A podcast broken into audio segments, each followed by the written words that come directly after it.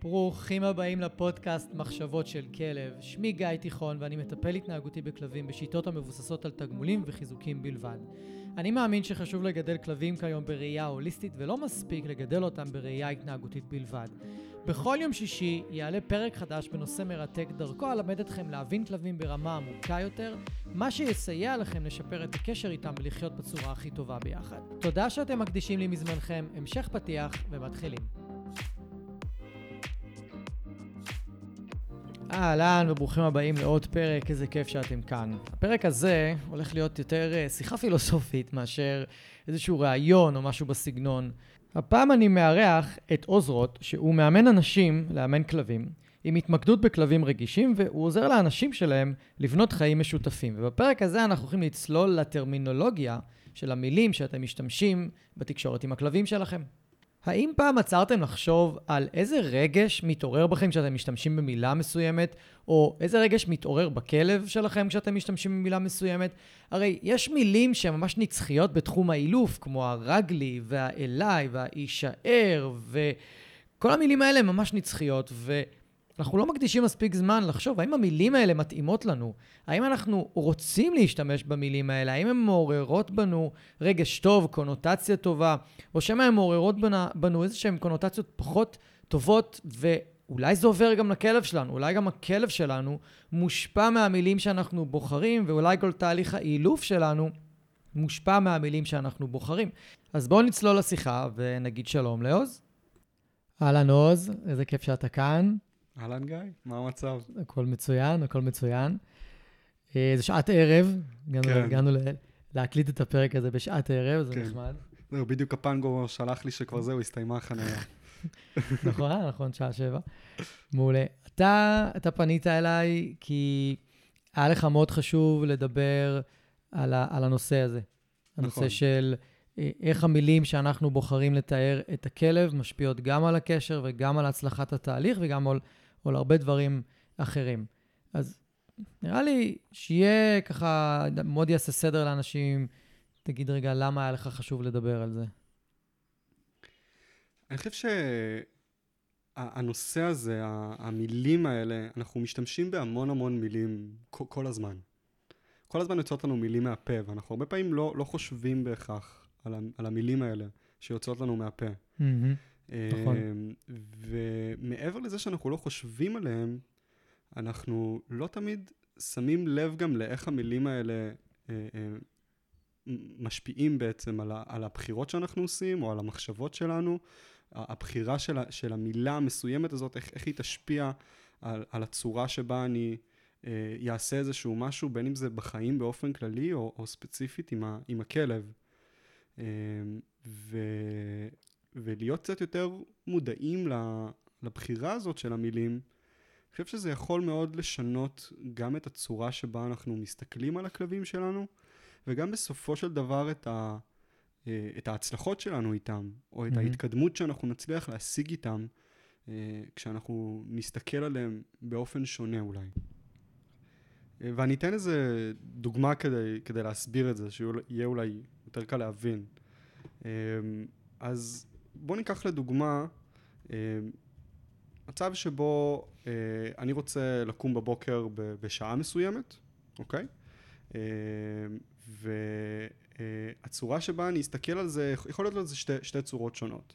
אני יכול להגיד, אוקיי, אני, יש לי ראיון עבודה בשעה שמונה ואני חייב להגיע לשם כמה שיותר מהר ו- ואני צריך להספיק להגיע בזמן ולא לאחר ו- ושאני אספיק למצוא חנייה בזמן ושלא יהיה פקקים בדרך ו- ואם אני אהיה ב mindset הזה, אני, אני אקום בצורה מאוד מאוד לחוצה, אני אעשה דברים מאוד מאוד מהר, אני אסע יותר מדי מהר בכביש, אולי אני אעבור באיזה רמזור שהוא כבר נהיה אדום. גבולי. גבולי כן. כזה, כן, אתה מכיר את השנייה הזאת של רגע, כאילו, לעבור, לא לעבור, אז אני אחליט כן לעבור. אמ, ו- ובאופן כללי, כל התחושה שלי וכל הדרך שבה אני אתנהל באותו בוקר, תהיה מאוד מאוד לחוצה. כי אני כבר מאתמול בלילה הלחצתי את עצמי בבחירה של המחשבות שלי, בדרך שבה סיפרתי על זה לחבר או לחברה, לשותפה, ללא משנה למי, במילים שבהם השתמשתי. אה, ו, ו, והצורה שבסופו של דבר זה משפיע על, על מה שאני אעשה בתכלס, באותו בוקר. מהמם. עכשיו, לעומת זאת, אם אני אגיד, אוקיי, יש לי רעיון עבודה בשעה שמונה, סבבה, כמה זמן לוקח לי להגיע? חצי שעה נסיעה? בוא נוסיף לזה עוד עשר דקות של פקקים, במקרה הטוב. בוא נוסיף לזה עוד איזה, עוד חמש דקות של חנייה, שוב, במקרה הטוב. אז אני אקח, אוקיי, אז אני צריך לצאת 45 דקות קודם. אני יקום בשעה שש, אני אוציא את הכלב לטיול, אני אשתה קפה בנחת, ואז אני אלך, ו- ובכלל כל הבוקר שלי ייראה אחרת. כל הצורה שבה אני אתנהל תיראה שונה לגמרי. נטו מהבחירה של הצורה שבה, איך רציתי, לת... איך בחרתי בעצם לתאר את, ה... את אותו סיטואציה. זו אותה סיטואציה בדיוק. אני צריך להספיק לקום, להגיע לרעיון עבודה בזמן, זאת אותה סיטואציה. אבל אני תיארתי לעצמי את זה בצורה אחרת. בין אם זה במחשבות שלי או בין אם זה במילים שאני ממש הוצאתי מהפה שלי. אז בעצם אתה אומר שאם אנחנו מדברים עם הכלבים שלנו, קח את זה רגע לעולם של כלבים, כן. ובראש שלי, אם אני מבקש מהכלב משהו, אז בראש שלי יש איזושהי תמונה של לחץ, של תסכול, של כעס, זאת זאת אומרת, יש איזושהי קונוטציה לא טובה מאחורי המילים שאני משתמש איתם עם הכלב שלי, אז זה גם יקרין על איך, על איך שהוא יתנהג, על איך שזה ישפיע עליו, על איך שהוא יגיב, לעומת אם אני אשים לב שאני בוחר אולי במילים ש... אני לא מופעל מהן, אין לי איזה רגש כזה של לחץ או תסכול או, או משהו כזה, אם לזה אתה מתכוון? בדיוק. אמ, למשל, עוד דוגמה שעולה לי בהקשר הזה, זה, אמ, זה גם הרבה מאוד מתקשר לציפיות. אוקיי? אני, אני אתן דוגמה כדי להסביר את זה. אמ, פעם הייתי הולך עם חץ יותר לגינות כלבים, היום אני כבר כמעט ולא עושה את זה. ולמרות שהוא בסך הכל כלב שכן מסתדר עם כלבים, יש לו את הקטעים שבהם כלב לא בא לו בטוב, הוא יכול להתפרץ על איזשהו כלב, הוא יכול לנסות ל... הוא עושה הרבה רעש וצלצולים, הוא לא ינשך כלב, הוא לא... אבל הוא, הוא מלחיץ את, ה... את הסביבה שהיא גם ככה סביבה לחוצה. גינת כלבים זה מקום מלחיץ, זה מקום שיש בו הרבה רעש והרבה בלאגן, אה, ו... ואני קלטתי שאני מגיע מאוד מאוד לחוץ לגינת כלבים. אני נכנס לגינת כלבים, ואני כל הזמן בפוקוס, מה חץ עושה, לאיזה כלב הוא מתקרב, להסתכל על השפת גוף שלו, אני כבר מתחיל לזהות את השתי שערות הראשונות שמתחילות לסמור לו בגב, כן. כאילו, ואז אני קולט שזה כבר, אוקיי, משהו מתחיל לקרות, מהמם. עוד לפני שבכלל נהיה לו מויקן, כאילו, על כל הגב, כן. ו- ו- וזה נורא משפיע על גם הצורה שבה אני אקרא לו, הרי אני יכול לקרוא לו, חץ בוא, והוא יבוא. מהמם. כי אני עבדתי איתו על זה, כי יש לי אימון איתו, כי אנחנו פיתחנו מערכת יחסים מאוד מאוד טובה לאורך הז- הזמן הזה, אבל באותו רגע, בצורה אוטומטית, מה שיצא לי זה, חץ, בוא כבר, קדימה! מהמם. כאילו, בלי לשים לב בכלל. ו... ואז אני שם אותו גם במצב של, רגע, פה יש כלב שלא בא לי בטוב, ואני רוצה להרחיק אותו. מצד שני, אבא שלי מסתק...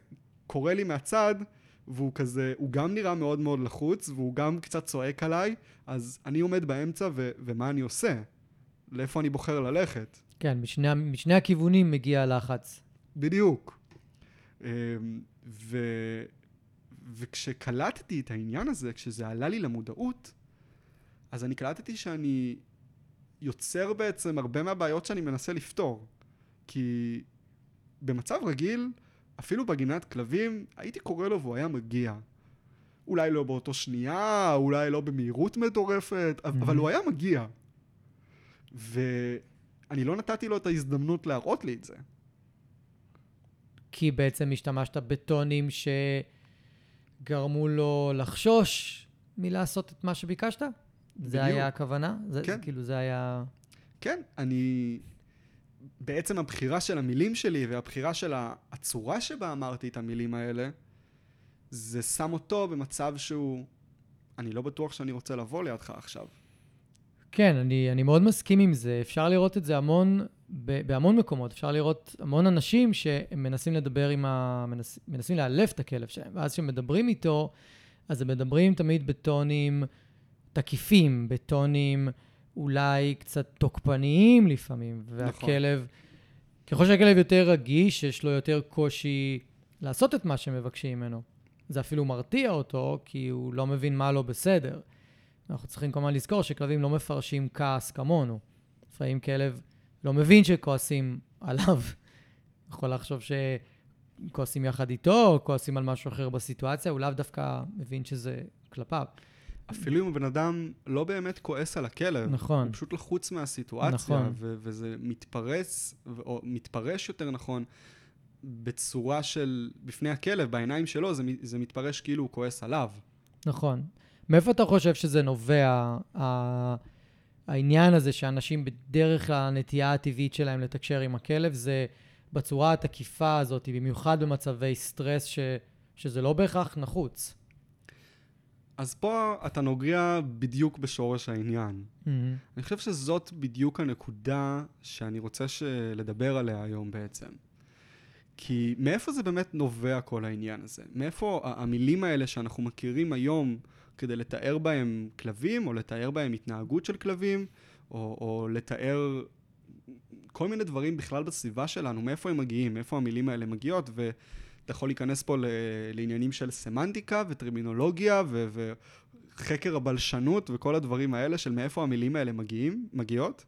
אמ, אבל בסופו של דבר, אם אנחנו מסתכלים על, על המילים שאנחנו מכירים היום בעולם שלנו, בעולם של הכלבים, הן הרבה פעמים מגיעות אה, מ, מכל מיני מקורות שאנחנו היום לא מייחסים אליהם חשיבות.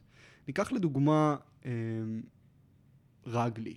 אוקיי. האות רגלי. את, את המילה רגלי, את האות רגלי, את הפקודה רגלי, שאנחנו, אתה יכול להתייחס לזה בכ- בכמה דרכים שונות. מה זה המילה הזאת? מתי לאחרונה שמעת מישהו בשיחה יומיומית אומר את המילה רגלי? בשיחה היומיומית לא, אבל אם אנחנו בשיחה על כלבים, אני הרבה פעמים אשמע אותה. וכשאתה שומע את המילה הזאת, אז, אז איך אתה מתאר לעצמך בראש שזה נראה?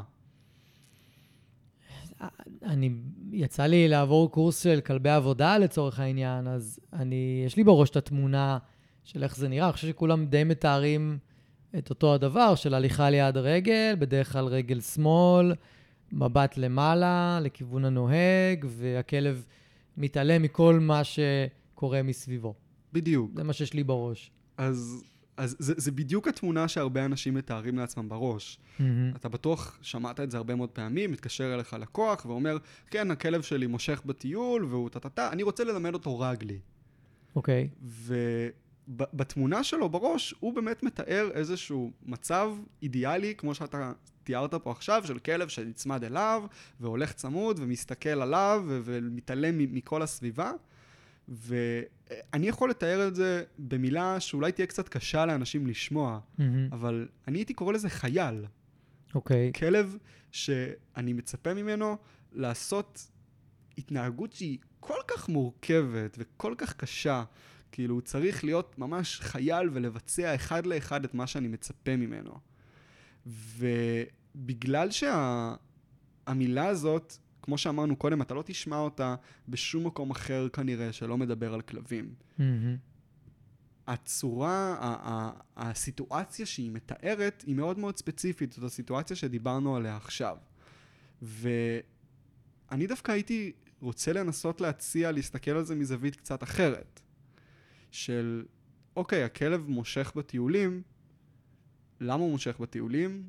פחות רלוונטי, אבל בוא נניח שהוא מושך בגלל שהוא מאוד מאוד מפחד, או שהוא מאוד מאוד מתרגש, או שהוא נורא רוצה ללכת לפגוש את כל הכלבים שמסביב, או לרדוף אחרי חתולים, או כל סיבה אחרת שתהיה. הוא רוצה אוקיי? להגיע לאוכל חתולים שמפזרים על הרצפה. בדיוק, מי לא? אמ, אז יש לו איזושהי סיבה שהוא מושך, אוקיי?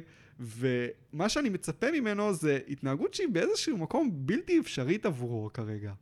להיצמד אליי וללכת צמוד אליי ולהסתכל עליי ו- ו- ו- וכל מיני דברים שהם עבורו הזויים לחלוטין, בטח ובטח אם מעורב בעניין הזה גם הרבה, מעורב, מעורבים בעניין הזה הרבה מאוד רגשות שליליים. מהמם. אם מצד הבן אדם הוא מגיע ממקום של הרבה מאוד תסכול, או עצבים, או כעס על הכלב, על זה שהוא לא הולך לידו, על זה שהוא מחפש אוכל כל הזמן. ואני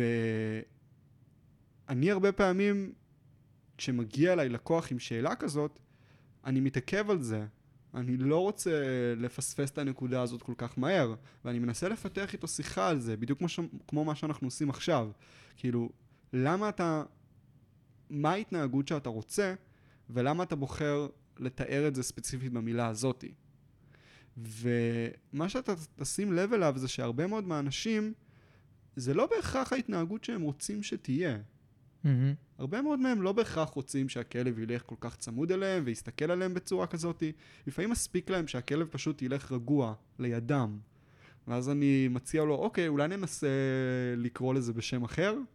מה אתה אומר על לידי? או איתי? ו- ומה אתה מצפה שיקרה בעצם בזה שאתם מחליפים את המילה? כאילו, למה חשוב לך להחליף את המילה? כי זה משנה את הצורה שאני מפרש את הסיטואציה הזאת בראש שלי. למילה הזאת יש סמנטיקה מסוימת. למילה רגלי. מסוימת. לכל מילה. Mm-hmm. כל מילה שיש לנו ב- בעולם, יש לה משמעות מסוימת. נכון. וכשאני בוחר לתאר משהו מסוים עם מילה מסוימת, שיש לה משמעות מסוימת, זה משפיע על הצורה שבה אני מסתכל על אותה סיטואציה, על הצורה שבה אני חושב עליה, הצורה שבה אני בסופו של דבר אלך ואעשה אותה בעולם האמיתי, הצורה שבה אני אתנהל בסופו של דבר בסיטואציה mm-hmm. הזאת. ואם אני כן אתעכב רגע על הנקודה הזאת, וכן אדבר שנייה עם הלקוח על למה אני בוחר ספציפית את המילה הזאתי, או מה המילה הזאת מסמלת עבורי, וננסה למצוא אולי מילה שמתארת בצורה יותר מדויקת או יותר נכונה את הסיטואציה או את ההתנהגות שאנחנו מנסים להשיג, אז הרבה מאוד פעמים התוצאות, שזו מילה שהיא גם קשה להרבה מאוד אנשים, אבל התוצאות שאנחנו נשיג בשטח בסופו של דבר, יהיו הרבה הרבה יותר טובות. כי אני מגיע ממקום הרבה יותר נקי והרבה יותר פתוח לסיטואציה הזאת. אז מה שאתה בעצם אומר, זה שכל מילה בעצם אמורה לתאר התנהגות מסוימת. אנחנו עכשיו מקשרים את זה רגע רק לכלבים. כל מילה אמורה לתאר התנהגות מסוימת. והרבה פעמים אנשים משתמשים במילים כדי לתאר התנהגות, אבל המילה לא מתארת את ההתנהגות שהם רוצים. אוקיי? נגיד, הם היו רוצים שהכלב ילך לידם, הם אומרים רגלי, לרגלי יש קונוטציה מסוימת, אסוציאציה מסוימת, אבל היא לא תואמת את מה שהם רוצים, ואז בעצם זה מכניס בלבול בתקשורת בין הכלב לבין הבן אדם. כן, זה בהחלט אחד מהנקודות, אחת מהנקודות האלה בעצם שאנחנו מדברים עליהן בהקשר של מילים, או של בחירה של מילים. Mm-hmm. ובאמת, זה מעבר לזה שזה יכול ליצור בלבול ביחסים בינינו לבין הכלב, זה יכול הרבה מאוד פעמים גם להשפיע על הצורה שבה אנחנו תופסים את הכלב באופן כללי. על הדרך שבה אנחנו מתייחסים אליו, או על הדרך שבה אנחנו תופסים אותו בתור יצור, כאילו בתור יצור שיש לו מחשבות, רעיונות, אמ, צרכים כלשהם. רגשות. רגשות, שזו מילה ש... שגם לה, יש אנשים ש... מבחינתם רגש וכלב זה דברים שלא בהכרח יכולים להשתלב באותו משפט. כן, למרות שאנחנו רואים לאחרונה יותר ויותר אנשים שמבינים שיש לכלבים רגשות וזה לא, לא מנותק. זה לא מנותק לגמרי. אני, אני יכול להתחבר מאוד למה שאתה, למה שאתה אומר וגם להביא איזושהי דוגמה, דוגמה משלי. לצורך העניין, אם אנחנו נפתח רגע את הנושא אפילו עוד קצת, אז גם בשיחה בינינו לפני, ה, לפני הפרק הזה, אז דיברנו על זה שמילים מביאות איתן גם רגש מסוים. יש להם מטען מסוים. בדיוק, או מטען זו המילה יותר מדויקת, נכון, הן מביאות מטען, ובאמת למה שניסית להגיד קודם זה שלמילה רגלי יש מטען, כמו של, ל... נשתמש במילה פקודה, יש לה מטען, המיל, או... המילה האסורה. כן, או להגיד לא לזוז לכלב, יש לזה מטען, או למילה לא יש מטען, נכון? כל המילים האלה יש מטען, ו, ומאחורי המטען הזה יש גם רגש מסוים. יש רגש שאנחנו משתמשים בו, יש רגש שאנחנו מעבירים דרכו גם מסר. ואם אנחנו, זה, זה מתחבר לדוגמה שנתת עם חץ בגינת כלבים, שאתה בעצם קראת לו אליך בטון לחוץ וטון לא נעים. אז ככל שאנחנו משתמשים יותר ויותר במילים, שבתקשורת עם הכלב שלנו, שמעוררות בנו רגש לא נעים, ויש להם מטען עבורנו, אז בסופו של דבר אנחנו גם נעביר את זה לכלב. זאת אומרת, הכלב יתחיל לשאול את עצמו, למה, למה הם מדברים איתי ככה כשהם אומרים את המילה הזאת, אבל בפעמים אחרות הם מדברים סבבה. למה כשהם רוצים לתת לי חטיף, הם שואלים אותי, מי רוצה חטיף? אתה רוצה פינוקי? ואני מקבל את החטיף שלי, אבל כשהם אומרים לי לא לקחת משהו, זה יכול להיות בטון של, עזוב, אל תיגע, לא. כאילו, הם נורא משנים את, ה... את הטון דיבור, שאגב, זה לא הכרחי. נכון. כאילו, זה ממש לא הכרחי. אנחנו יכולים ללמד את הכלב שלנו, לא עזוב. לגעת, או... כן, אפשר להגיד לו, עזוב, לא שלך. אין לזה חשיבות יותר מדי, אם אני אומר את זה בטון תקיף, או טון תוקפני, חס וחלילה, או טון ניטרלי, או טון אסרטיבי, שהרבה אנשים מבלבלים בין טון תקיף לטון אסרטיבי. זה לא אותו טון. נכון. ובאמת, אמ, הצורה שבה כל בן אדם ישתמש במילה מסוימת יכולה להיות מאוד מאוד שונה. כל בן אדם יכול לתפוס מילה מסוימת, תהיה לה מטען מסוים עבורו, שלבן אדם אחר לא יהיה את המטען הזה. נכון. זה יכול להיות איזושהי חוויה שהוא עבר, גם בכלבים. יכול להיות כלב ששומע מילה מסוימת שעבורו היא מסמלת דברים מאוד מאוד כואבים וקשים. כלב למשל, יכול להיות כלב שלימדו אותו להגיע אליי עם, עם קולר חשמל. והוא שומע את המילה, וברגע שהוא שומע אותה הוא כבר מדמיין את החשמל, מחשמל לו את החיים. מהמם. או הדוגמה שאתה אמרת לי מקודם, לפני שהתחלנו, על ה- ה- הכלבה הזאת, נכון? שזוחלת כשאומרים את המילה אליי? כן, כלב ש... כלב. זוחל, שאומרים, שקוראים לו לבוא. הוא זוחל, כי יש לו, לא משנה, סיפור ארוך, אבל בדיוק. זה מה שהוא ו- למד. ובאמת, כל בן אדם וכל כלב, למילים האלה, יהיה להם משמעויות שונות עבורו. אז אתה בעצם אומר לאנשים פה, חבר'ה, תבחרו טוב טוב את המילים שדרכן אתם מעבירים מסר, מסרים לכלבים שלכם. תדאגו שהמילים האלה יהיו כמה שיותר נקיות ממטענים ונקיות מהיסטוריה ומעבר ומדברים כאלה, אם אתם שמים לב שהמילה עזוב מוציאה מכם שפת גוף מאיימת או איזושהי תחושה לא טובה, אז אולי תחליפו אותה אז למשהו כן, אחר. אז כן, זאת, זאת נקודה אחת בעצם, ש, שבהחלט, בצד הפרקטי, אז כן, בהחלט, שימו לב למילים שבהם אתם משתמשים. אבל אני חושב שגם מעבר לזה, זה גם להעלות את המודעות לעניין הזה, להיות מודעים במהלך היום-יום שלנו, במיוחד עם הכלבים שלנו, מה, כשאנחנו שומעים מילה מסוימת, מה, איזה קונוטציה היא מעלה לנו. מהי המשמעות של המילה הזאת עבורנו. ואם המשמעות היא לא טובה או קונוטציה לא טובה, להחליף אותה. אפשר להחליף את המילה ואפשר גם להחליף את המשמעות. משמעות הרבה יותר קשה להחליף, אני חייב זה להודות. נכון, מניסיון, זה משמעות נכון. הרבה יותר קשה, זה גם הרבה פעמים משמעות דורית. ראינו את הסבא שלנו מדבר ככה, או את נכון. הס... ואת האבא, ואז אנחנו מדברים ככה, ואין לנו אפילו מושג למה אנחנו מדברים בצורה שאנחנו מדברים לכלב. נכון. אין הרבה- ספק שלהחליף משמעות למילה מסוימת זה הרבה יותר קשה מפשוט להחליף את המילה. להחליף את המילה זה לכאורה הפתרון הקל. עכשיו, יש מילים... גם פתרון יותר מהיר, נכון, כי אז הכלב יכול ללמוד מילה נקייה יותר מהר, נכון. במקום רגע להתחיל ממינוס, כי צריך להתגבר על כל הקונוטציה הלא טובה שנוצרה שם. לגמרי, בהחלט. ובאמת, לבוא ולהחליף את המילה, זה, זה משהו שהוא הרבה יותר זמין, הרבה יותר קל והרבה יותר מהיר. אמ, ויש מילים שבאמת, יכול להיות שהן צריכות אפילו לעבור מהעולם, שכבר אין להם שימוש בהם אפילו יותר, או שהשימוש בהם הוא כל כך לא נכון וכל כך לא טוב, שהן אולי כבר צריכות להיעלם לגמרי. אמ, תן לי לנחש, אתה מדבר על המילה פקודה. למשל. אז הנה, אז... אז זאת מילה שאני שומע, ואני מרגיש את הגוף שלי פשוט מתכווץ, נהיה לי רע בגוף כשאני שומע את המילה הזאת. אצלי זה מתקשר לצבא גם, אצלי זה מתקשר ל, ל, לחוויות בבית ספר, עם ההורים, עם ה, עם ה, בילדות, וזה זה מתקשר לך לכפייה, תכלס. לגמרי, זה מתקשר אליי לפשוט תבטל את עצמך ותעשה רק מה שאני רוצה שאתה תעשה.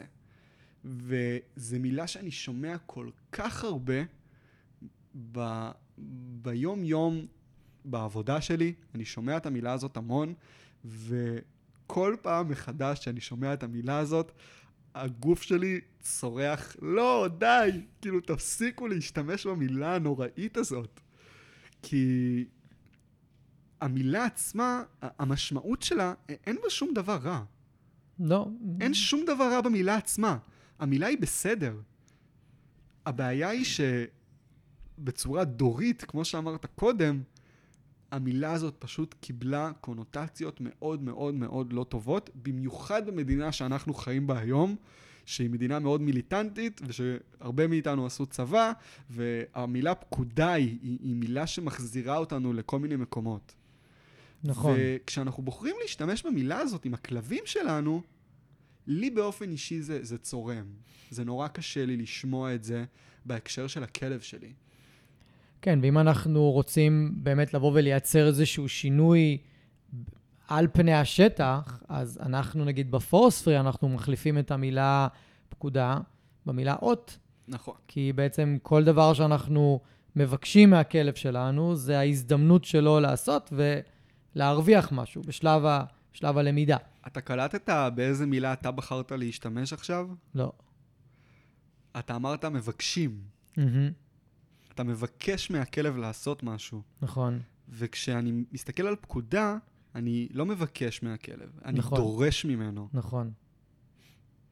נכון, וזה בדיוק הנושא שיחה כאן, שאנחנו צריכים לשים לב למילים שאנחנו באמת בוחרים. אגב, בכל דבר בחיים כדאי לשים לב למילים שאנחנו בוחרים, כי לגמרי. יש המון השלכה על הצד שמקבל את המילה, את המילה הזאת. אז באמת בפורס אנחנו משתמשים במילה אות ולא פקודה. בעיקר, בעיקר מהסיבות שאתה מציין, שאנשים שמ- שמתקשרים עם הכלב, אז הם באמת, כשהם באים לדבר איתו, באים לבקש ממנו התנהגות, אין להם בראש את ה... אני דורש ממך, תעשה את זה, אלא אני מבקש ממך, ועכשיו אני אבחן את הסיטואציה, ואני אראה אם אתה יכול לעשות או לא יכול לעשות. אם ביקשתי משהו שאתה מסוגל אליו, ואם, לא, ביק- ואם ביקשתי משהו שאתה לא מסוגל אליו, אוקיי, אני מחשב מסלול מחדש. ואם זה חירום, אוקיי, אני צריך לעשות מה שצריך לעשות בחירום, תלוי מקרה, תלוי סיטואציה, לא נפרט כרגע את כל הדוגמאות. אם זה לא חירום, אני צריך להפעיל שיקול דעת, האם זה שעכשיו אני אכריח את הכלב שלי לעשות משהו, משרת אותי בטווח הארוך, או לא. זאת אומרת, כל הקונוטציה סביב אות, כל המשמעות למילה אות, שעכשיו תיארתי אותה פחות או יותר, היא שונה לחלוטין מהמילה פקודה. בהחלט. שזה אם אתה לא עושה, אז אני, אני אגרום לך לעשות בכל דרך אפשרית, גם אם זה יהיה לך לא נעים וגם אם זה יכאיב לך. נכון. ואני חושב שמעבר ל... לסיטואציה עצמה, שבה אני מבקש מהכלב לעשות משהו, דורש ממנו לעשות משהו, זה משפיע לא רק על הסיטואציה, אלא גם על המערכת יחסים שלי עם הכלב שלי. איך אני תופס את הכלב שלי? איך אני מתייחס אליו? האם אני נותן לו את האופציה להגיד את דעתו? להגיד מה הוא חושב? גם אם זה לא במילים, גם אם זה כל אחד והדרך שלו להבין את הכלב שלו, בין אם זה שפת גוף, בין אם זה התנהגויות, מעשים, כל דבר. ואם אני ביום-יום שלי עם הכלב פוקד עליו לעשות דברים, איך נראית מערכת היחסים בינינו? מה, מה התפקיד של כל אחד במערכת היחסים הזאת? זהו, אני חושב שזה נורא תלוי באמת מה המשמעות שבן אדם נותן, כי לצורך העניין, אני, אני כן יכול להגיד מהמקום שלי, למשל, שבין המילה פקודה לאות, עבורי, לא הייתה הרבה משמעות, לא היה הרבה הבדל. ואני החלפתי למילה אות בגלל הקונוטציה שיש לאנשים שאני עובד איתם בראש. אבל עבורי לא היה כזה הבדל, זה לא היה כזה משנה.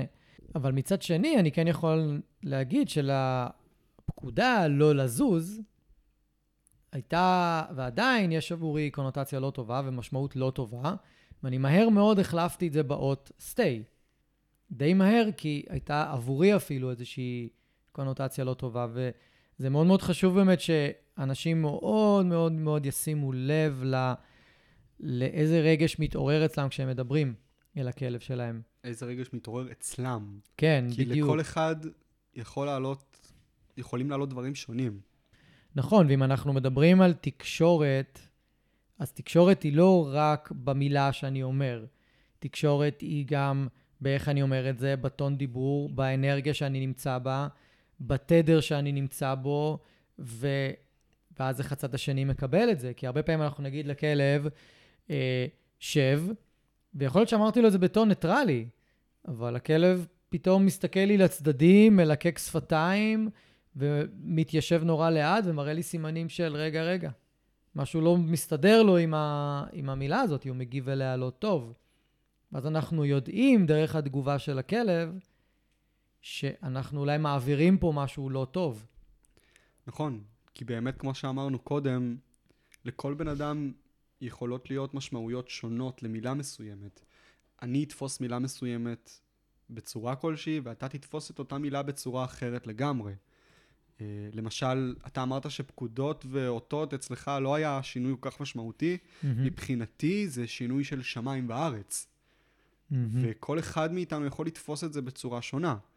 ובגלל זה גם הכלבים שלנו יכולים לתפוס את זה בצורה שונה, אוקיי? בגלל זה הצורה שבה אני בוחר מילים מסוימות, זה... היא מן הסתם תושפע הרבה מאוד מאיך אני מרגיש כלפי המילים האלה, אבל יש פה גם מקום של לבוא ולהיות מודע ולראות איך הסביבה שלי מקבלת את המילים האלה. איך הלקוחות שלי מקבלים אותם, איך הכלבים, איך mm-hmm. הקולגות מקבלים את mm-hmm. אותם מילים. כן. עלתה לי אפילו עוד דוגמה, דוגמה קצת מצחיקה כזאת.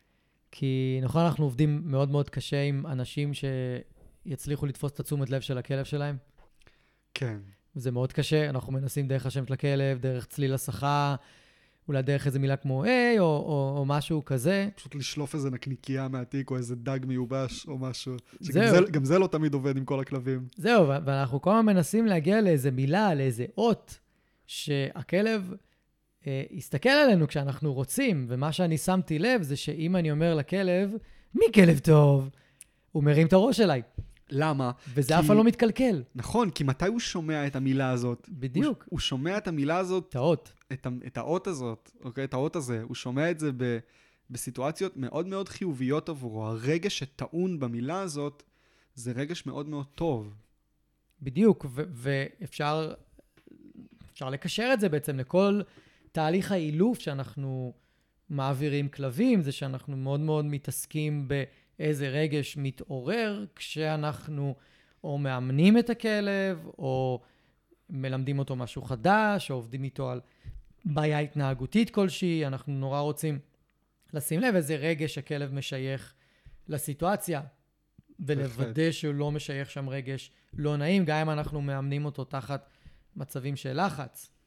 והרבה פעמים אנשים שואלים איך אתה יכול לקשר משהו נעים לכלב שנמצא בלחץ. אנחנו יכולים, יש, יש טכניקות שלמות ופרוטוקולים שלמים שאנחנו נעשות זה, לא כזה, זה לא כזה בעיה. אז, אבל זה מתחיל, כמו שאנחנו אומרים, במילים שאנחנו בוחרים. זה ו... מתחיל בתפיסה שלנו. בדיוק, ואני רוצה להתחבר רגע למה שאמרת עוד קודם, זה שיש, ה mindset של הבן אדם שמדבר עם הכלב צריך להיות במקום מסוים, ואם ה mindset הוא, אני אמרתי לך, אתה תעשה, אז באמת אין מקום לראות את הכלב. זה, זה כבר מעבר לבחירה של הכלב. זה מצמצם את היכולת שלנו לראות את הכלב כבעל חיים שיש לו רצונות, צרכים, רגשות, ואנחנו שמים את עצמנו לפני הכלב. בהחלט. וכשאתה אומר את זה, אז עולה לי איזושהי דוגמה מהחיים האישיים שלי. אמ, אני בן אדם שמאוד מתעסק ב... לנסות להשיג כל מיני דברים, תקרא לזה תחרותי, תקרא לזה פרפקציוניסט. היי אצ'יבר, כן. אוקיי, בן אדם ש, שמאוד רוצה, אה, אה, לא בקטע של להשוות לסביבה, אלא כל מיני דברים שלי, מטרות שלי שאני רוצה להשיג. Mm-hmm. ולי הייתה איזושהי, יש לי אפילו שתי דוגמאות בעניין הזה. אני בניתי לעצמי אה, איזושהי הפרדה בעזרת הסמנטיקה, בעזרת המילים, הטרמינולוגיה שאני בוחר להשתמש בה. אז מבחינתי, למילה מטרה ולמילה יעד יש שתי משמעויות שונות לגמרי. Mm-hmm. כשאני חושב על מטרה, מבחינתי, זה יכול להיות כל דבר.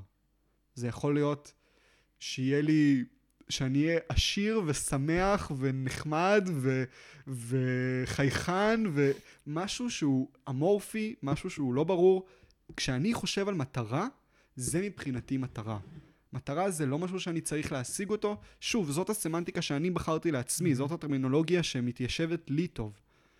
לעומת זאת, כשאני חושב על יעד, אז ליעד מבחינתי יש גבולות מאוד מאוד ברורים. אני יודע מתי הוא מתחיל, אני יודע מתי הוא מסתיים, אני יודע כמה זמן יעבור בין לבין, או מה צריך לעשות כדי להשלים את היעד הזה, כדי להשיג את היעד הזה. Mm-hmm. ולמרות שבסופו של דבר, להרבה אנשים, תגיד להם יעד, תגיד להם מטרה, הם יגידו לך, טוב, נו, מה ההבדל? זה אותו דבר. אני כן. מכוון לאנשהו ולשם אני רוצה להגיע.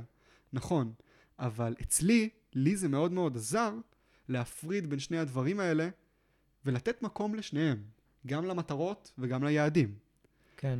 ועוד איזושהי דוגמה שעלתה לי בעניין הזה, אחרי שהשתמשתי בטרמינולוגיה הזאת הרבה מאוד פעמים עם עצמי, אה, בין אם זה ברשימות שעשיתי לעצמי, או בכל מיני אה, שיחות שלי עם אנשים, או שיחות שלי עם עצמי, וקלטתי שהמילה יעד נושאת בתוכה, בשבילי, איזושהי קונוטציה שהיא לא טובה לי, שהיא מעייפת אותי, Mm-hmm. שהיא דוחקת אותי לעשות דברים שאני לא בהכרח רוצה, ובאיזשהו שלב בחרתי להחליף את המילה יעד במילה שאיפה. אוקיי. משהו שאני שואף להשיג אותו, הוא עדיין מוגדר, עדיין יש לו גבולות ברורים, עדיין ברור מאוד, מבחינת הפרשנות, בסופו של דבר המשמעות של המילה היא אותו משמעות. אבל המטען שהיא נושאת עבורי, הדבר שהיא מייצגת עבורי, זה שונה. מבחינתי, המילה שאיפה היא מייצגת משהו שהוא אולי קצת פחות מחייב, אולי קצת פחות לחוץ, קצת פחות מוחזק, משהו קצת יותר משוחרר, משהו שיש בו מקום לטעויות. וזה מתחבר לי שוב לעניין של הכלבים. כש... האם אני נותן לכלב שלי מקום לטעות? האם מותר לכלב לטעות? האם במערכת יחסים ביני לבין הכלב נכון. יש לו מקום שמותר לו לטעות? ואני שמתי לב שאצלי, כשאני הגדרתי את, ה... את אותן שאיפות, או את אותם יעדים, או את אותם הישגים בתור יעדים, לא השארתי לעצמי מקום לטעויות. ולעומת זאת, כששיניתי את הטרמינולוגיה, והחלטתי במקום יעד לקרוא לזה שאיפה, נהיה לי הרבה יותר קל לעשות את זה. נהיה לי הרבה יותר כיף לעשות את זה. הצלחתי להשיג את אותם יעדים או הישגים שכבר הרבה מאוד זמן היו אצלי ברשימה ולא הצלחתי להשיג אותם. כי הטרמינולוגיה אצלי השתנתה, ועם הטרמינולוגיה הזאת השתנה, השתנתה הדרך שבה אני מסתכל על זה, הדרך שבה אני חושב על זה.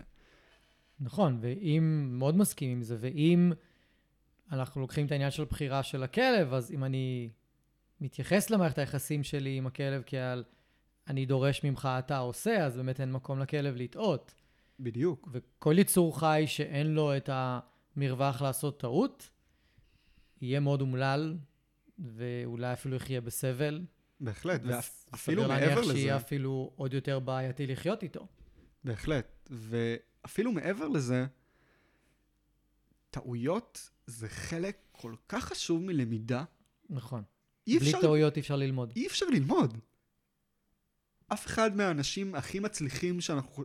אני, אני אומר לך בן אדם מצליח, על מי אתה חושב? לי עולה לראש ישר סטיב ג'ובס ואלברט איינשטיין וכל מיני אנשים חכמים וגאונים ו, והם עשו כל כך הרבה טעויות בחיים שלהם והם לא היו. מצליחים להגיע לשום מקום בלי הטעויות האלה ואותו דבר בדיוק עם הכלבים שלנו, אם אנחנו לא נאפשר להם לטעות, הם לא יצליחו ללמוד וגם אם אנחנו לא נאפשר לעצמנו לטעות, אנחנו גם לא נצליח ללמוד. הרבה מהדברים כאילו, אני פוגש את זה בעיקר בתהליכים המורכבים יותר שאני עושה, בתהליכים עם כלבים שהם מאוד רגישים, או תוקפניים מאוד, או חרדתיים מאוד, של גם האנשים, ולפעמים אפילו גם אני חוטא בזה, אנחנו לא נותנים לכלב מקום לטעות.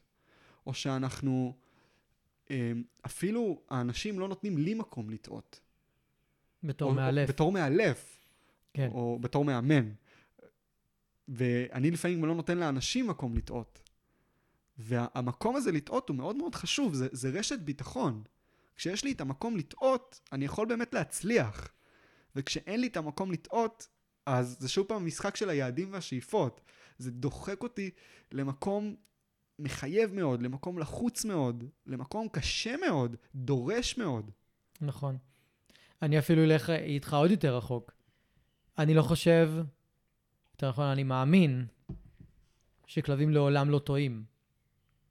מהסיבה הפשוטה שאין להם את החלק הזה במוח של הלוגיקה, שהם יכולים להגיד לעצמם, רגע, הייתי יכול לעשות משהו אחרת. הם מונעים באופן התנהגותי ממה שהם מוכוונים אליו גנטית, בעיקר. זה לא באמת טועים, אבל אנחנו יכולים... הם טועים בהקשר של מה אנחנו שלנו, מצפים מהם. בדיוק, אנחנו מצפים מהם משהו מסוים, בדיוק. והם לא עושים את זה. אז מבחינתנו אנחנו נכון. תופסים את זה כטעות. אבל נכון. דווקא מה שאתה מציע פה, זה לתפוס את זה בצורה אחרת. כן. לתפוס את זה בצורה הפשוטה של זה. של איך, איך רק- הכלב רואה את זה. זה רק כלב. זה רק כלב. זה נכון. רק כלב. נכון. נכון, וברגע שאני משחרר את המקום הזה של רגע, הכלב שלי עושה טעות, והרבה פעמים ההתנהגויות של הכלב מוגדרות כטעויות, אז גם מתחילה פה, מתחיל פה איזשהו מנגנון שיפוט עצמי של אנשים, אולי זה לא המקום להיכנס אליו, אבל מה זה אומר עליי שהכלב שלי טועה, מה זה אומר עליי שהכלב שלי לא עושה, מה זה אומר עליי שהכלב שלי מתנהג ככה. אז מתחיל פה איזשהו גלגל מאוד מאוד... גלגל של אה, אשמה. כן, גלגל של אשמה, של בושה, של רגשות נורא נורא נורא קשים. אני חושב שזה גם משחק תפקיד, וכשאנחנו באים ואומרים לאנשים, אה, או יותר אנחנו מסבירים להם את ההבדל בין אות לפקודה, ושהכלב יכול לטעות, ולהסתכל על הכלב בעיניים אחר- אחרות, ושזה לא אשמתם שהכלב מתנהג כמו שהוא מתנהג. אז אנחנו משחררים המון מהמקום הזה, וברגע ששחררנו, עכשיו יש פתח חדש להסתכל דרכו על הכלב. לגמרי. ודווקא המקום הזה של האשמה, אני יודע שאמרת שאתה לא רוצה להתעכב עליו, אבל דווקא בא לי לפתח את זה למקום מעניין. אוקיי. לך על זה. אני חושב שהרבה מאוד מהאשמה הזאת מגיעה מהתפיסה של האנשים את איך הסביבה שלהם תופסת את המערכת יחסים שלהם עם הכלב. עכשיו, איך, זה, אוקיי. איך זה קשור לנושא הזה? למילים האלה שאנחנו משתמשים בהם, יכול להיות להם גם משמעויות סביבתיות. משמעויות okay. שהסביבה יצרה לתוכם, או שאנחנו לאורך השנים יצרנו לתוכם, אוקיי? דיברנו על זה מקודם בהקשר של, עוד לא נכנסנו לזה, אני מבטיח לך, אני לא שכחתי את זה, את העניין של מאלף או מאמן, אנחנו עוד נחזור כן, לנקודה זה, הזאת. זה בסוף, אוקיי. אנחנו עוד נחזור. אנחנו מגיעים לזה. לא, אני, כל פעם שאתה אומר את המילה, אני כזה, "אה, אה", כזה, אבל זה מילה למשל שאנחנו יצקנו לתוכה כל מיני משמעויות לאורך השנים. והצורה שבה אנחנו משתמשים בה, היא מושפעת מאיך הסביבה רואה את המילה הזאת, או איך הסביבה תופסת את המילה הזאת. בגלל זה זה התקשר לי לעניין של האשמה, מהמם. שהרבה מהאשמה הזאת מגיעה מהתפיסה הסביבתית של איך מערכת יחסים עם כלב אמורה להיראות. מהמם. איך מערכת יחסים עם כלב אמורה להיראות בכלל? יש לזה איזושהי תשוב- תשובה? יש לזה איזושהי הגדרה מסוימת? אני, אני חושב שכן, היא פשוט מקבלת המון המון המון, אה, המון מכות, המון אגרופים בבטן, כי... ולאורך שנים. כן, כי הכלבים שאנחנו היום נמצא נגיד בעמותות ונחיה איתם, הם כלבים מורכבים, נכון. כלבים רגישים. בכלל, הם לא כלבים מעורבים ולא כלבים גזעיים, הם בדיוק אה, הייתה לנו, היה לנו פרק שלם עם הגר רובין על כלבי פריע, ושם דיברנו על הנושא הזה ש... זה, זה כלבים לא- שבכלל לא אמורים לחיות בבית. בדיוק, אז, אז ה, איך אנחנו אמורים לחיות עם כלבים מקבל המון המון המון שינויים ב, בשנים האחרונות, ואנחנו לא מצליחים למצוא איזושהי הגדרה אחת, כי לחיות עם כלב לברדור זה לא כמו מערכת יחסים עם כלב קווקזי, וזה לא אותה מערכת יחסים כמו עם פוינטר אה, גרמני, אולי פו- פוינטר גרמני יותר קרוב ללברדור במערכת יחסים, אבל זה לא אותה מערכת יחסים עם כלב פרא. לגמרי. אוקיי? ו- ואנחנו לא יכולים לקחת ממערכת יחסים עם לברדור לפרא ולהגיד, אוקיי, זה, זה צריך להיות ככה. אז אני חושב שפשוט ההגדרה של איך מערכת יחסים עם כלב צריכה להיראות היא, היא מתערבלת לאנשים, והיא משנה המון המון ב, בתפיסה שלהם. אז, היא משנה אנשים, אגב. נכון. היא משנה אנשים. לגמרי. ברמה מאוד עמוקה, זה משנה יש- אנשים. יש לי לקוחות שאני ממש, אפשר לראות את זה עליהם כמה שהם נהיו אנשים יותר, יותר עצבניים, יותר כועסים, נכון. יותר חסרי שקט, בגלל המערכת יחסים שלהם עם הכלב, בגלל... לחלקם יש כלבים מאוד מאוד קשים. דיברת מקודם על קווקזי, יש לי איזה לקוחה עם קווקזי, 80 ומשהו קילו. הגורו שדיברת עליו כן. כמה פעמים, כן. כן, כלב, וואו, כאילו, באמת, לא, לא כלב קל בכלל, ריאקטיבי מאוד מאוד מאוד מאוד. נדיר לקווקזי. וואו, ריאקטיבי ברמות מטורפות, כאילו... נדיר. כן, זה... הוא חטף כמה נשיכות מכלבים, והוא התחיל להיות ריאקטיבי בגלל זה, הוא גדל ב... רגיש הבחור. כן, ממש ממש רגיש, המון בעיות בריאותיות, חוסר יציבות מטורפת, גדל על... על, כאילו, על כיכר רבין. שם הוא גדל בחודשים הראשונים לחייו. לא משנה לזה, אבל ה- האימא שלו, שאני מאוד מאוד, אנחנו בקשר מאוד מאוד טוב, וכבר עובדים ביחד הרבה מאוד זמן, היא באמת, כאילו, היו מצבים שהיא אמרה לי, די, אני לא יכולה יותר כבר. כאילו, מה, כל מה שאני עושה לא מצליח, ו- ו- ואי אפשר כבר עם הכלב הזה, ושום דבר לא עובד איתו, ו- והמון המון מטען מאוד מאוד קשה, כי היא באמת לא הייתה מצליחה להסתדר איתו. כאילו, הוא שוקל כפול ממנה. בהחלט קושי גדול, קושי גדול מאוד. ו... וזה... ואני... אנחנו מדברים על זה הרבה, אנחנו המאמנים, שאנחנו לפעמים פסיכולוגים של אנשים, ובכלל לא באים לעבוד עם כלבים. ואני מצאתי את עצמי הרבה מאוד פעמים מדבר איתה על הקשיים שלה, ואיך איך אני יכול לנסות להקל עליה, או לעזור לה, או לעשות אצלה איזשהו שינוי תפיסתי או מחשבתי, של איך את יכולה להקל על עצמך. וזה בעיקר מתנקז לעניין של הציפיות. מה אנחנו Mhm. מצפים מכזה כלב. כן. אה, וזה משפיע על בחירת המילים שלנו. וזה משפיע על הצורה שבה אנחנו חושבים על הכלב הזה, ואיך אנחנו מתמודדים איתו, ועל מערכת היחסים שלנו איתו. זה בסופו של דבר מעגל ש... שחוזר על עצמו. לגמרי, אני ממש מסכים. אז ציינת מקודם את המילה מאמן, ואני אנחנו, אנחנו אמרתי נפתח את זה עכשיו, את אה? המילה מאלף. יהיה לנו פה שואו דאון. לגמרי. בפינה הימנית. אה, אני חייב להגיד, אין לי בעיה עם המילה מאלף, אבל אני מבין שיש לך קושי איתה. וואו, מאוד. אבל שוב, זה, זה דיון כזה של, שהוא סובב סביב איזה רגשות עולים לכל בן אדם על כל מילה, וזה, ואין פה נכון. נכון, לא נכון. מי שרוצה להשתמש במילה מאלף, ישתמש במילה מאמן או מטפל או whatever, תעשו מה שאתם רוצים, זה לא משנה. לגמרי. אמ, אז מה יש לך מהמילה הזאת מה מאלף? יש לי עם המילה הזאת? אני לא יודע, סתם. אמ, דיברנו מקודם על המשמעויות שמילים צוברות לאורך שנים. ואני חושב שזה הקושי העיקרי שלי עם המילה הזאת, המשמעות שהיא צברה. אין לי שום בעיה עם המילה עצמה, המילה עצמה היא בסדר גמור. המילה בפרשנות שלה, לאלף זה מגיע מארמית דרך אגב, זה ללמד, זה, זה הפירוש שלה, ללמד. מהמם. מילה מקסימה. ללמד זה דבר מקסים. מהמם. אני מאוד אוהב ללמד, זה מה שאני עושה. ללמד, ללמוד, אבל המילה הזאת צברה לאורך השנים כל כך הרבה קונוטציות שקשה לי איתם, שאני לא מסכים איתם ברמה הרעיונית, או ברמה המחשבתית, או ברמה הפרקטית של היום-יום. איך נראה אילוף? שאלתי אותך על זה מקודם לגבי רגלי, וציירת לי תמונה של איך נראה רגלי. ואני חושב שיש אנשים, לא כולם, אני אחד מהם, שאתה תגיד לו את המילה אילוף, והוא יצייר לעצמו בראש משהו מאוד מאוד דיכוטומי, משהו מאוד מאוד של כן ולא, שחור ולבן, כוחני מאוד, אגרסיבי מאוד, ובגלל זה המילה הזאת היא, היא שרופה עבורי. היא, אני עברתי ענישה לכאורה בהקשר למילה הזאת. זה, זה מילה שהיא... להיות מורעל בשבילך. היא אות מורעל עבורי. אני, אני שומע אותה ו, ונורא קשה לי איתה. בגלל זה אני גם לא מגדיר את עצמי ככה.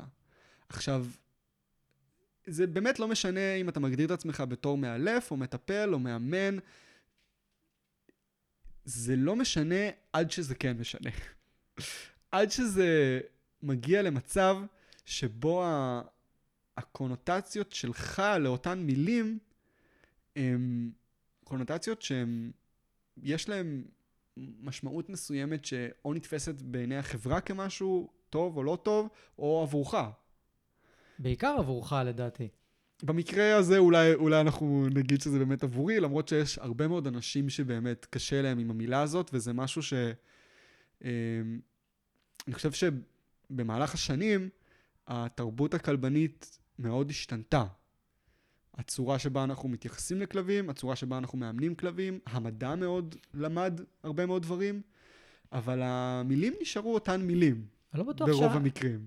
נכון, אני לא בטוח שהמדע למד הרבה דברים כמו שפשוט למדנו להשתמש בו בצורה יותר נכונה. אמ, נכון, מצד שני, גם לא היו הרבה חידושים. תלוי, תלוי ממתי אתה מתחיל לספור את החידושים. היה 20 שנה האחרונות. לא, ב-20 שנה האחרונות לא היו המון לא חידושים, אבל אם אתה הולך קצת יותר אחורה, אז כן היו יותר חידושים. החידוש היח- היחידי היה תיאוריית הלהקה ודומיננטיות וכל זה. הלהקה, סקינר, נתן לנו כמה חידושים מעניינים. כן. אמ, יש, יש לא מעט חידושים. אה, זה אומנם שנים האחרונות במובן קצת יותר רחב של שנים האחרונות, זה לא 20 שנה, אבל אתה צודק שבאמת, אני מאוד מסכים איתך שב... אם אנחנו מסתכלים על ה-20 שנה האחרונות, זה לא המדע עצמו שהשתנה. זה הצורה שבה אנחנו משתמשים בו, הצורה שבה אנחנו מפרשים אותו. אה, ובסופו של דבר זה השפיע על המציאות שלנו גם עם, עם כלבים, בצורה שבה אנחנו מאמנים אותם, מטפלים בהם, מאלפים אותם, וואטאבר שאתה לא רוצה לקרוא לזה. אה, לעומת זאת, המילים שבהם אנחנו בוחרים להשתמש לא מאוד השתנו. אה, נכון, נכון. אני חושב שיש לאנשים את, ה... השטנץ הזה, וזה המקום להזמין אנשים, לבחור מילים אחרות, מילים שיותר נוח להם אולי להשתמש. אתם לא חייבים אפילו שזה יהיה קשור להתנהגות עצמה. אה, הזכרנו קודם אה, בשיחה בינינו שהיה לי לקוח שרצה. ללמד את הכלבה שלו לעזוב, דברים שהיא תופסת בבית. ואז הוא אמר לי, אה, אבל כל פעם שאני אומר לה, רוצה שניצל? אז היא עוזבת את כל מה שיש לה ובאה ומקבלת ממני איזשהו חטיף. אז אמרתי לו, מה אתה צריך שלמד אותה לעזוב? תשתמש ברוצה שניצל כל פעם שיש לה משהו בפה והיא תעזוב את מה שיש לה בפה וגמרנו את הסיפור. אז אתה לא, אתה לא צריך לבחור את המילה, נכון? גם אתה אמרת, תבחרו, שאתה מבקש כן, אני- מלקוחות זהו, משהו כשאני כזה. מלמד, כשאני מלמד עזיבה, אז אני, אני אומר להם, כאילו, תקשיבו, תבחרו איזה מילה שאתם רוצים, כל עוד המשמעות שלה זה לא לעזוב. כן, כאילו, ש- אז, שזה אז היו לי מצוין. כבר כל מיני מילים, היה לי, היה שיעור אחד שבדיוק דיברנו על אה, התניה קלאסית, וסיפרתי להם על פבלוב וכאלה, ו- והלקוחה הייתה עובדת סוציאלית, אז היא אמרה, פבלו, Mm. זה המילה שלנו, וזאת הייתה המילה. והייתה מסתובבת ברחובות וצועקת פבלו, והכלבה הייתה מסתכלת ועוזבת את הכל ובאה, זה היה נורא משעשע. היו לי כל מיני מילים, כאילו, ותמיד ה... בגלל ש... קודם כל, זו ספציפית מילה שאנחנו חורשים אותה כל כך הרבה פעמים, במיוחד אם אתה מגיע לכלב שכבר, לא כלב חדש בבית, כלב שכבר גר איזה שנה, שנתיים בבית, מהמם, הוא שמע את המילה עזוב כל כך הרבה פעמים, נכון. ולהשתמש באותה מילה זה כבר יהיה לא אפקטיבי. אז, אז אני הרבה פעמים, גם בגלל זה, אבל גם בגלל המשמעות שהמילה הזאת נותנת. אה, ודווקא להמציא מילה חדשה, כמו שאמרת מקודם, או זה פשוט משנה בעיניי את כל הצורה של העבודה. לכלבה היה הרבה יותר כיף לעשות את זה, היא נהנתה מזה בטירוף. היא שמעה את המילה והיה לה ברק בעיניים. יכולת מהמם. לראות את זה. כאילו, של כן, רק תביא לי. כאילו, הייתה מסתכלת ואני לא מאמינה ששמעתי את המילה הזאת. ו... ולא רק לכלבה, לאנשים זה היה כיף. כי הקונוטציה של זה הייתה קשורה לאותו זיכרון מצחיק שדיברנו על פבלוב, ולא זוכר מה, אבל הרצנו בדיחות על פבלוב, לא יודע איך הגענו לזה. כן. אז זה התקשר להם לאירוע הזה. וכל פעם שהם אמרו את המילה הזאת, הם נזכרו בשיחה שלנו על פבלוב, על הדחקות שהרצנו על פבלוב. אז זה, זה מדהים, זה מדהים. אתה בעצם אומר, תבחרו מילים שגורמות לכם באיזושהי צורה לשמוח, או שעושה לכם קונוטציה של שמחה, ותשתמשו במילים האלה עם הכלבים, לא במילים שזה מוציא מכם איזה משהו קצת יותר תקיף, או קצת יותר, אה, אה, לא יודע, אולי אגרסיבי. אבל זה, מבחינתי זה, המלצ... זה, זה טיפ מעולה, זו המלצה מצוינת. אני, אני, אני אתחיל ליישם אותה, האמת, בחלק מה, מהדברים. יהיה אני מצחיק שמח אם... לשמוע את זה. כן, יהיה מצחיק אם אנשים ישתמשו בכל מיני מילים מצחיקות לקרוא לכלב אליי, במקום האליי, שהם הרבה פעמים שורפים. וואי, היו לי כבר המון מילים. היה לי... היה לי נוגת. היה לי עוגייה. עוגיה זה חזק. עוגיה זה חזק. חטיף, חטיף גם היה לי, כן. במקום אליי. כן. זה עבד פרפקט. היה לי פעם לצ'ה. אתה יודע מה זה לצ'ה? חלב. כן. לא יודע למה, לא יודע מאיפה הם הביאו את זה. זה הם הביאו, את כל המילים האלה זה לקוחות המציאו. אגב, ואם אנחנו, אם שמת לב, הכלבים שלימדו אותם את המילים האלה, הם מגיבים אליהם הכי חזק, וואו. לעומת אם אנחנו עכשיו עושים אימון מסודר על איזה מילה מסוימת, שאנחנו שוחקים את המילה הזאת וטוחנים לכלב את, ה, את המילה הזאת, זה כמו, בצורה גם כל כך משמעותית. שהורים, זה כמו שהורים מתישהו, נמאס להם לשמוע את השם של עצמם, או את המילה אימא או אבא, כי הילדים שלהם אימא, גם- אימא, כן. אבל זה, זה די, זה די על, אותה, על אותו זה. מתישהו גם לנו נמאס לשמוע מילים מסוימות. בהחלט. וגם, מעבר לזה שההתניה, כמו שאתה אומר, הייתה הרבה יותר חזקה, זה, כל התהליך למידה היה הרבה יותר זורם, הרבה יותר קל. הכלבים למדו את זה בהרבה פחות חזרות, כי ה, כל החוויה שהייתה סביב זה הייתה הרבה יותר נעימה, בגלל המילה שבחרנו להשתמש בה. לגמרי. לגמרי. אז אה, אנחנו לקראת סיום. היה לנו פה דיון מרתק. אני חייב לציין שלא הכנו פה שאלות, לא הכנו פה שום דבר. אמרנו, אני... לקראת סיום, בוא'נה, הזמן טס פה, כמה זמן אנחנו מדברים כבר? 54 דקות, אשכרה. כן. אז לא היה לנו פה איזה שהן שאלות, פשוט התחלתי עם שאלה אחת, נכון? אמרנו, יאללה, נזרום עם מה ש... זה, רק הכנו את, ה... את מה שרצינו להגיד. זה היה מאוד מעניין, זה היה מאוד מעניין. אני חושב שמי שהקשיב עד הסוף באמת יכול לקחת מזה המון ולשים לב איפה הוא מדבר עם הכלב שלו בצורה שגורמת לכלב להקשיב פחות.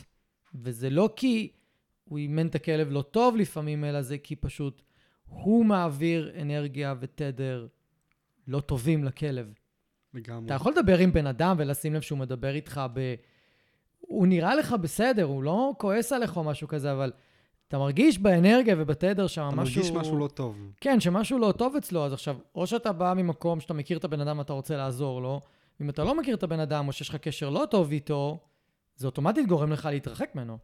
אתה לא רוצה לעזור לבן אדם יותר, כאילו, אלא אם כן, לא יודע, יש לך איזושהי סיבה או איזה... אתה יודע, התחושת ריחוק הזאת, היא זורקת אותי לעוד איזושהי מילה שמאוד קשה לי איתה. ואני לא יודע אם אתה תתחבר לזה או לא, אבל נורא קשה לי לשמוע את המילה בעלים. אה, אני גם, אני אומר בדרך כלל אנשים, האנשים של הכלב. אז זהו, אז אני אומר לא אנשים. אני, אני התחלתי להגיד הורים, ו- וזה זה מתקבל טוב אצל רוב האנשים, לא אצל כולם, יש אנשים שקשה להם לשמוע את זה, במיוחד אם הם הורים לילדים כבר. אה, זה מה ששמתי לב. כן, גם אני לא אה, מת על ה... אתה לא מת על הורים? זהו, לא, אז... זה לא מייצג נכון בעיניי את המערכת היחסים עם הכלב. אז זה נורא מתקשר למה שדיברנו קודם, של כל אחד יש לו מערכת יחסים שונה עם הכלב שלו. אני למשל מאוד גאה לקרוא לעצמי אבא של חץ. אני מאוד אוהב את מעולה. התיאור הזה עבורי. אני מעולה. מרגיש שהוא מייצג בצורה מאוד מאוד טובה את הרגשות שלי כלפיו, אה, ואני מקווה שגם את הרגשות שלו כלפיי. וכשאני לוקח את זה למקום של בעלים, I own you, you're mine, כן. כאילו זה, זה כל כך מרחיק באיזשהו מקום, וזה כל כך רובוטי בעיניי. אמ, אפילו, טוב, אנחנו לא ניכנס לזה פה, כי זה כבר שיחה לפודקאסט שלא קשור לנושא הזה בכלל, אבל בעל ואישה. כאילו, זה, זה משהו שהוא, לפ... לא. לפני, להרבה מאוד אנשים, להרבה מאוד אנשים נורא קשה עם לא זה. נעים, נכון, נכון. זה יש- נורא קשה להגיד בעלי. נכון. כאילו, הוא בבע... היא בבעלותי. נכון, יש אנשים שבחרו להחליף מילים, ואתה גם... אה, הזכרת לי שהרבה פעמים שאנשים שואלים אותי אם יש לי כלבים, אז כשאני נמצא במודעות בתוך השיחה, אני לא אומר, יש לי שני כלבים. אני אומר, אני חי עם שני כלבים. שזו גם תפיסה מאוד או אני מעניינת. מגדל שני כלבים. אני לא... משתדל מאוד לצאת מהמונחים של של שלי. יש לי, של שלי, כן, כי הם לא שלי. רוני... רוני כן יכולה, אני אשחרר אותה באיזה שדה, יכולה להגיד לי ביי ולהיעלם, כאילו, אני לא איזה פקטור כזה חשוב ב... היא שוכבת פה כרגע כן. אבל אני לא מתחת כזה... לרגליים שלי. כן, לא שטיח בצבעי שחור ולבן. כן, כפרה עליה. אני לא איזה פקטור כזה חשוב בחיים שלה שהיא זקוקה לי ו- והיא חייבת אותי או משהו כזה, היא לא. היא בוחרת להיות איתך. היא בוחרת להיות, היא בוחרת לחזור אליי גם אחרי שהלכה, קרה כמה פעמים בודדות שהיא נעלמה לי, אבל באיזה שדה פתוח, אבל היא בחרה לחזור. אבל אני מאוד מקבל מה, מההרגשה שלה של, תקשיב, אני לא צריכה אותך. אני מסתדרת מצוין בחוץ, אני לא צריכה אותך. אתה אולי יותר צריך אותי מאיזושהי סיבה, אבל כן, זה פשוט מתחבר לי לעניין של, של בעלים, ואני חושב שגם, אני, זה לוקח אותי לעוד מקום, ואנחנו נסיים בזה, שאני הבאתי את הכלב בסופו של דבר למקום שאולי הוא לא בחר להיות בו. ואני לא יכול לדרוש ממנו כל מיני דברים. ויש באמת כלבים שאין להם אפשרות בחירה כמעט. בכלל במהלך, במהלך הח... היום שלהם. הם לא בוחרים שום דבר. נכון. מהאוכל שהם אוכלים עד למתי הם עושים פיפי, מתי הם ישתו, זה כבר במקרים מאוד קיצוניים. כן. אה, אבל אפילו אם תלך למתי הם יטיילו, לאיפה הם יטיילו, איזה אנשים הם יפגשו, איזה, איזה כלבים הם יפגשו. וכשזה כלב שחי בצורה כזאתי, אז באמת אולי המילה שמתארת את, את האנשים שלו הכי טוב זה בעלים. אה, נכון. ובגלל זה, זה שוב מחזיר אותנו לנקודה של כל הפודקאסט הזה, וכל השיחה הזאת שניהלנו פה, שבאמת, אם אני מתייחס לכלב שלי, או הכלב שאיתי, או איך שאתה בוחר לקרוא לו, איך אני מתאר את מערכת היחסים בינינו? האם אני הבעלים שלו? האם אני ההורה שלו? האם הוא חי איתי בבית? האם אני האיש שלו, האנשים שלו? וזה משנה גם בסופו של דבר ביום-יום את איך נראה היום של הכלב. האם אני נותן לכלב אפשרויות בחירה לפעמים? עכשיו, אני לא אומר, צאו לשדה, תשחררו את הכלבים שלכם ותבדקו אם הם יחזרו, זה, זה, זה, אל תנסו את זה בבית, זה לא בהכרח רעיון כל כך טוב. יש מקרים שבהם זה מתאים, יש מקרים שלא, כל אחד יעשה את השיקולים שלו בעניין הזה. אבל תציעו לכלבים שלכם יותר אפשרויות בחירה. בין אם זה לאיפה הם רוצים לטייל, איזה כלב הם רוצים לפגוש, מתי הם רוצים לחזור הביתה, אם זה אפשרי. כן. אה, ו, וגם תחשבו על איך אתם מתארים את מערכת היחסים שלכם עם הכלב שלכם. במיוחד לאנשים שם- אחרים. בדיוק, לאנשים אחרים, באיזה שם אתם, אתם קוראים למערכת יחסים הזאת. כן. בהחלט, בהחלט. זה נורא חשוב בעיניי. נורא היה מרתק. גיא. כיף, תודה, תודה שבאת. תודה שאירחת אותי. בכיף. אנחנו נסיים בשאלה אחרונה. יאללה, אני אתקיל אותך קצת. תתקיל. אם עכשיו היית יכול לשנות משהו בתחום הכלבים בארץ, תחום האילוף בארץ, עכשיו, זאת אומרת, ממחר, אפקטיב immediately, כמו שאומרים, וואו. מה זה היה? משהו אחד. וואו, יש כל כך הרבה דברים, אני לא יודע, אני לא יודע מה, לבחור משהו אחד. נבחר אחד. מה שקופץ לך לראש ראשון. מה שקופץ לי לראש ראשון, מהמם. זה בדרך כלל הכי נכון. אני חושב שאת ה... את הצורה שבה אנשים מסתכלים על כלבים. את... לא רק את מה הם בוחרים לראות, כי אתה יכול לבחור לראות כל מיני דברים. מהמם. ואנשים הרבה פעמים בוחרים לראות בכלבים, בין אם זה ללכת לקיצון של להעניש אותם באלף ולייחס להם כל מיני תכונות שאין להם, או לראות אותם בתור איזשהו יצור עלוב ומעפן. הלכתי פה לשתי קיצונים שונים, ואני הייתי רוצה שאנשים יראו את הכלבים שלהם, באמת, פשוט לראות את הכלב, תכלס, דוגרי, כאילו זה הכלב. זה... לדעתי ברגע שנראה את הכלבים שלנו בצורה הכי פשוטה, והכי כנה, והכי אמיתית שיכולה להיות, זה הבסיס להכל, וכל השאר ישתנה מתוך זה. כאילו, בלי, ה... בלי, בלי המסכות, בלי התיאוריות, בלי התיאוריות, בלי המשמעויות. בלי בלי הטרמינולוגיה, בלי הסמנטיקה, בלי כל מה שדיברנו עליו היום. כאילו פשוט לראות את הכלב as is, ו- ומשם השינוי שכבר התחיל, ימשיך עוד יותר. אני מסכים עם זה לגמרי. אז עוז, תודה רבה, תודה לך. כיף שהגעת, מכפר סבא רחוקה, נכון? כפר סבא? כן, כפר סבא סבא. רחוקה. לא היו הרבה פקקים, שזה היה נחמד. מעולה, חופש גדול, עוד מעט מתחיל. גדול, ו- ויש פה חניה, תבואו. כן. תודה רבה, עוז. תודה. לך, היה מצוין, תודה גיא. אני רוצה להגיד לכם שוב, תודה רבה שהאזנתם. אם אהבתם ואם נהניתם, אז שתפו חברים, שתפו מכרים, בעלי כלבים, תעזרו לי להפיץ את הפודקאסט הזה, אני מאוד מאוד אשמח. ותעשו follow, כדי שהאפליקציה האהובה שלכם תודיע לכם. יום שישי היום, יש עוד פרק בפודקאסט מחשבות של כלב, ואני אפתיע אתכם עם נושא חדש ופרק חדש. אז אני מקווה שנהניתם היום, היה לי מאוד כיף לארח אתכם. אנחנו נתראה עוד שבוע, תהיו טובים לכלבים שלכם, תהיו טובים לעצמכם, ושיהיה לכם אחלה של סוף שבוע.